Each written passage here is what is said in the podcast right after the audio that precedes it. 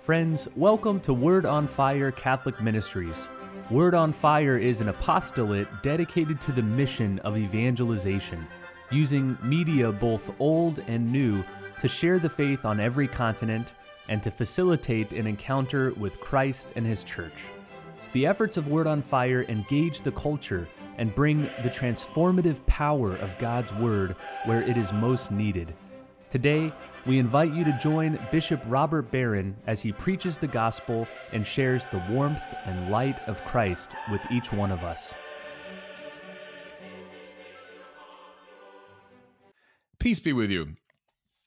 Friends, perhaps you've heard of some primal cultures in which two chieftains essentially destroy their societies in rivalrous displays of hospitality. Now, I know it sounds kind of weird, but here's the scenario. It's been studied by uh, sociologists and cultural analysts. So, one chieftain entertains the other in this remarkably generous way, like puts on a big dinner and gives all kinds of gifts, right? And what that does, it awakens in his counterpart a desire to outdo his host in hospitality, lest he look bad by comparison, right? So you've been invited for that, you've been given this giant dinner, you've been lavish with gifts. Now, gosh, you're going to look kind of bad unless you answer with an even more extraordinary generosity.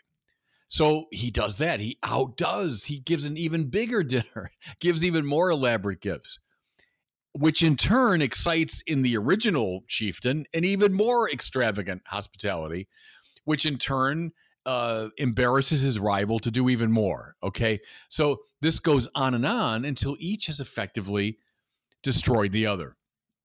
There was a French sociologist called Emile Benveniste who did a, a study of this. And in the wake of it, I always love this, he noticed the interesting etymological relationship between the words hospitality and hostis, which means enemy in Latin. That there's something in our world weirdly hostile about hospitality, you know, that gift giving kind of locks you into this negative uh, situation. Now, the philosopher Jacques Derrida, who died, oh, maybe 10 years ago now, but was usually in, considered the greatest living philosopher, you know, in the late 20th century. Anyway, he reflected on on this dimension, this this phenomenon from a more philosophical perspective. And he called it the dilemma of the gift. The dilemma of the gift. And here's what he meant. A gift should be utterly free, right? without strings attached. It's gratuitous. That's the nature of a gift. And yet, as, as I just explained with that example, and yet every gift seems to awaken in the one who receives it an obligation to reciprocate. At, at the very least, with a word of thank you, right? I mean, if you, you receive a gift from somebody, you say, oh, what a nice gift. It was simply given to me gratuitously with no strings attached. But yet, you feel an obligation, gosh, at least to write a thank you note. And then probably, you know, I guess I should respond with a gift of my own. Often, Derrida argues, people can essentially attack their enemies by giving them gifts. now, why? Because it puts the giver in a kind of superior moral position. The upshot seems to be this this is Derrida's point that it's virtually impossible truly to give a gift. For gift giving seems to lock us into this economy of exchange and obligation. So, I mean, it's almost impossible to say, I'm just giving you freely, gratuitously a gift because it it's almost aggressive in a way toward the person that receives it because they're now locked in this uh, obligation to reciprocate. Now, here's the thing I, I happen to think that this analysis is largely right. And what I mean is, in our fallen, conflictual world, absolutely pure gift giving, giving with no strings attached, is a rare bird indeed. You know, I, I, remember this has happened to me not that long ago. As I, uh, I ran into a um, a lady who looked at me with this very sort of pained expression, and she said, "Bishop, I mean, didn't didn't you get the gift I, I gave you?" And, and honestly, I, I didn't realize she'd me a gift. It was you know like during the Christmas season, you get a lot of cards and that sort of thing. I said, "Oh, you know, gosh, I I, I don't even remember." Well, I I sent it to you, and I I didn't even get a thank you note. that experience, and we've all had something like that, that awkward, exquisitely awkward moment when you realize, oh yeah, I didn't acknowledge or respond to the gift. That's what they're talking about here. How it it just seems difficult, almost impossible, really, to give a gift. Okay. Now you're saying, why is all why is he talking about this during a sermon? Well, well, here's why because there seems to be one great exception to this Derridean dilemma. There's one great exception to this um, awkwardness of the gift, and that is the Lord God. Look, in the Bible, God is spoken of as giver in many contexts. He gives the gift of creation itself. He gives the commandments and covenants. He gave his only son. He establishes a relationship of grace, and that just means pure gift, right? Gratia. And here's the point precisely because God is perfect, nothing can be added to him. He stands in need of nothing. Nothing returned to him would do him any good. Therefore, therefore, God cannot even in principle be caught in the dynamics of economic exchange. He can't be recompensed. Hence, he can give in utter freedom. Now, put this whole gift giving thing into the context of love, right? Which is the great biblical term that God is love. What's love? But willing the good of the other as other, meaning giving without expecting any return.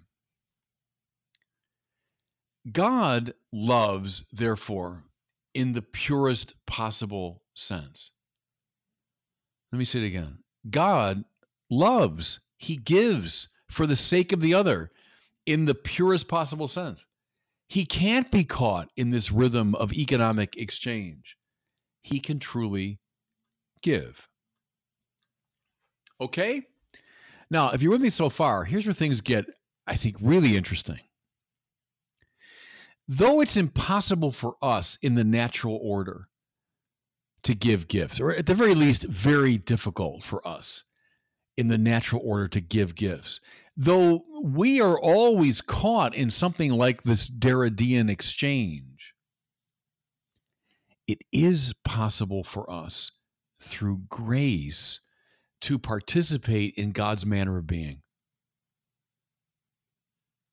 If we are grounded in God, if, remember my sermon from last week about Jeremiah, if our roots stretch all the way to the deep water, then we can be as God is.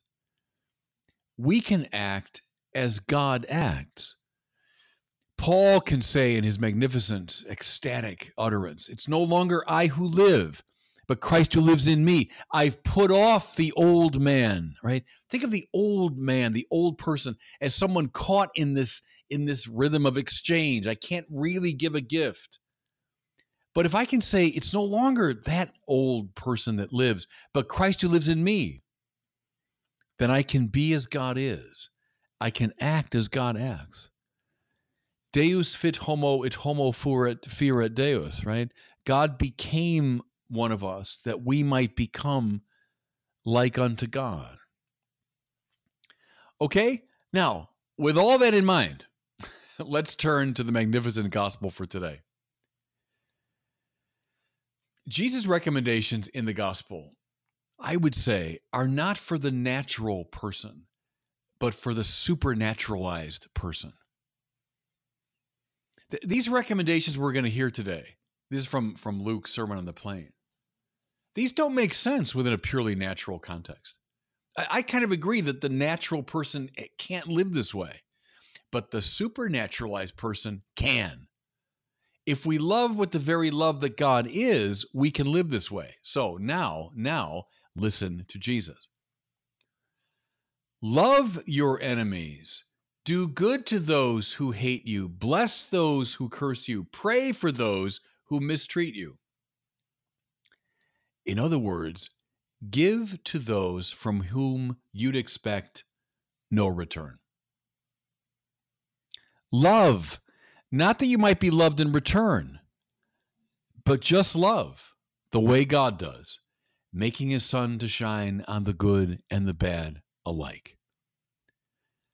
You bless those who curse you. You're not playing a game of economic exchange. You're not trying to get something out of it.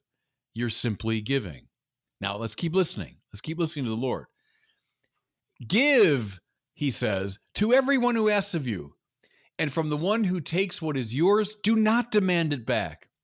See, do you see how this simply removes us from the economy of exchange? How it moves us into an entirely new spiritual space. And lest we've missed the point, let's listen again to the Lord. For if you love those who love you, what credit is that to you? Even sinners love those who love them. If you do good to those who do good to you, what credit is that to you? Even sinners do the same. I mean, this is right out of the Derrida playbook, it seems to me. Right? I mean, you love those who love you, then you're just caught in this economic exchange. If I love you that you you might love me in return, I'm not really loving you. I'm I'm using you. Again, let's keep listening to the Lord. If you lend money to those from whom you expect repayment, what credit is that to you? Even sinners lend to sinners and get back the same amount. Do you burn with resentment if someone has not written you a thank you note? Do you hold it against someone who never pays you back, who doesn't give you a Christmas present, though you've given them one? If so, you're still caught. You're still caught in the in the rhythms of the old person. You haven't moved into the space of pure grace. See, these are recommendations to supernaturalized persons. Now, listen as the Lord sums up this extraordinary teaching. But rather, love your enemies and do good to them. Lend, expecting nothing back then your reward will be great and you will be, listen now, children of the Most High, for he himself is kind to the ungrateful and the wicked. Now that's it. See, if, if God alone can truly give gives, then it's only when we've become children of the Most High, we become sons and daughters of God, we've been supernaturalized, then we can exist as God exists we can act as God acts. In Matthew's gospel, Jesus says, Be perfect as your heavenly Father is perfect. The whole program in Jesus' teaching is predicated upon the assumption that we, in Him and through Him, can be supernaturalized and thereby love with the love that He is. And God bless you. Thank you for listening to this week's homily from Bishop Robert Barron. For more resources from Bishop Barron, please visit wordonfire.org.